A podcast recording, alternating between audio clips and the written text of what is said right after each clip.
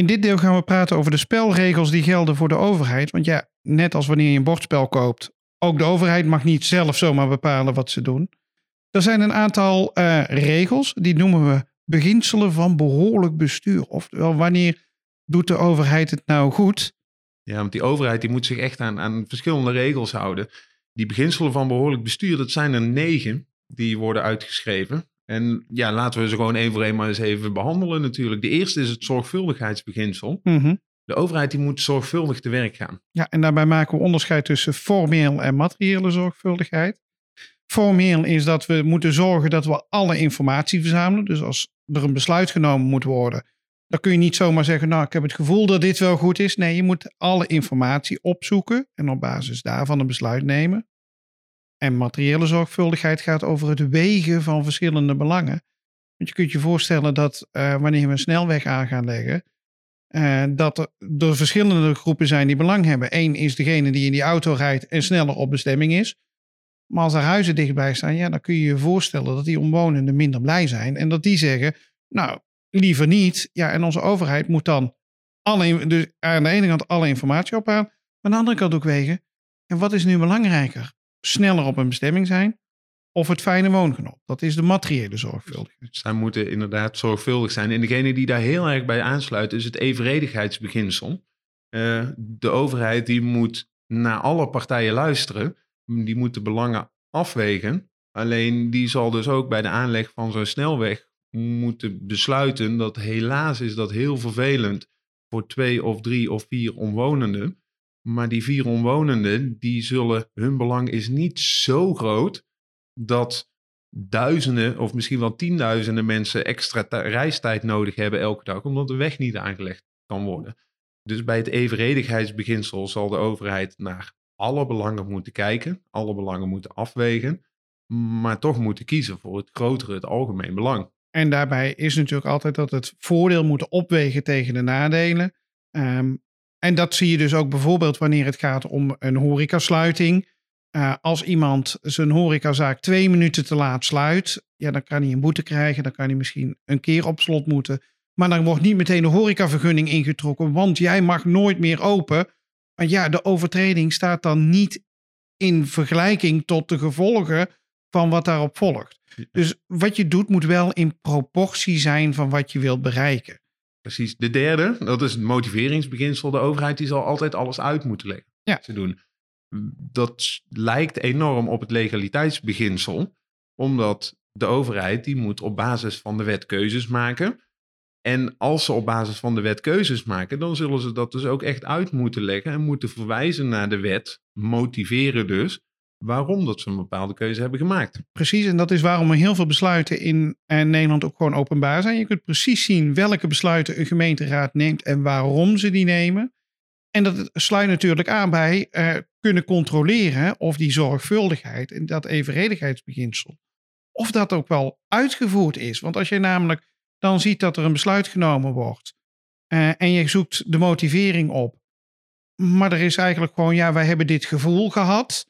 En dan kun je je beroepen op, u hebt zich niet aan uw zorgvuldigheidsprincipe gehouden. Um, en dan kun je daar dus ook uh, tegen in beroep gaan van dit is niet goed gegaan.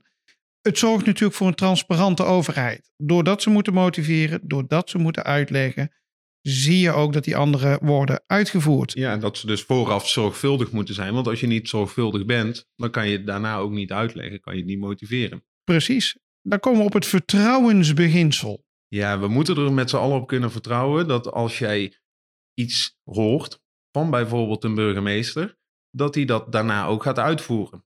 Stel je voor dat ik een, een vergunning wil om mijn huis te gaan verbouwen. Ik wil een stukje uitbouw.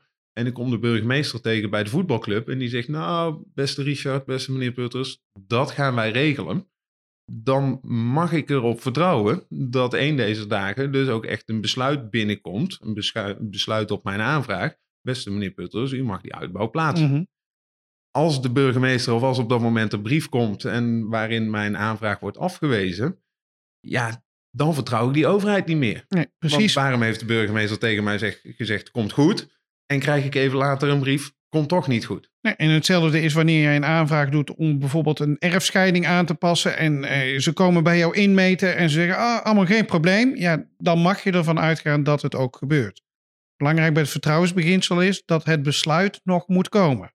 Precies. Dus het vertrouwensbeginsel geldt voor zaken voordat er een besluit genomen is. Ja. Want daarna Dan komt natuurlijk het andere principe. het rechtszekerheidsbeginsel. Precies. Als een besluit is genomen, dan zal de overheid zich daar ook aan moeten houden. Dus op het moment dat ik toch die vergunning krijg om bijvoorbeeld mijn uitbouw te plaatsen, ja, dan kan het niet zijn dat er even later een inspecteur van de gemeente komt en die zegt van nou leg hier de bouw maar stil, alle bouwvakkers, iedereen naar huis, want er wordt hier niet uitgebouwd. Nee, ik heb een document ontvangen, ik heb een goedkeuring op mijn aanvraag ontvangen, ik mag uitbouwen, dus ik ga uitbouwen.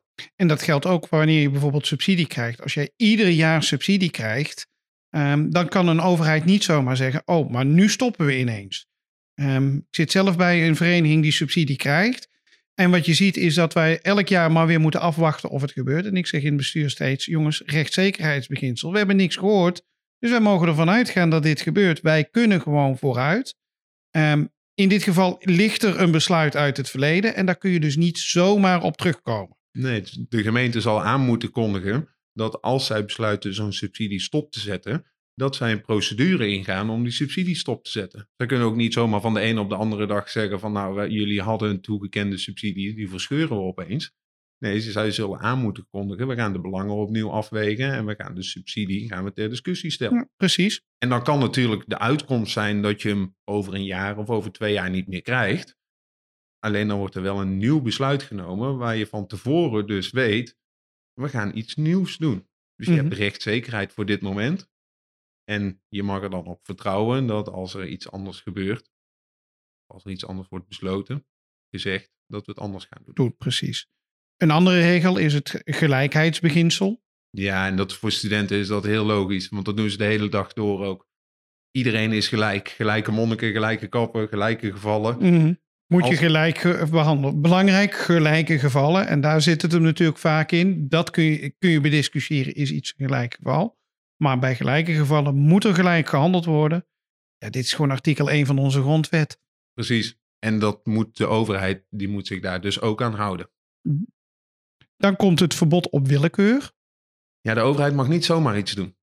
Dat lijkt enorm op dat gelijkheidsbeginsel. Eh, als je gelijke gevallen gelijk behandelt, dan voldoe je ook meteen aan dat op het verbod van willekeur. Want verbod op willekeur betekent dat de overheid niet zomaar mag kiezen. Jij krijgt een bepaalde subsidie wel, jij krijgt een bepaalde subsidie niet. Jij krijgt je OV-jaarkaart wel.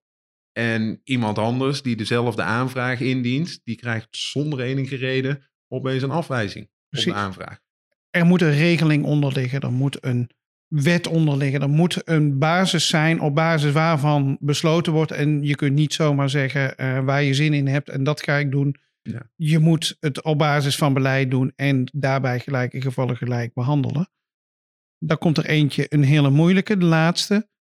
Het verbod op détournement de pouvoir. Ja, een Franse term. Dit tournement de pouvoir. Oh, ja.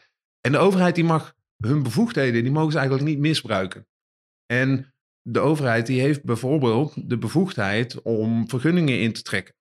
En die bevoegdheid, nou laten we eh, een simpel voorbeeld nemen, de Lumpia-kraam, die we in Tilburg allemaal kennen.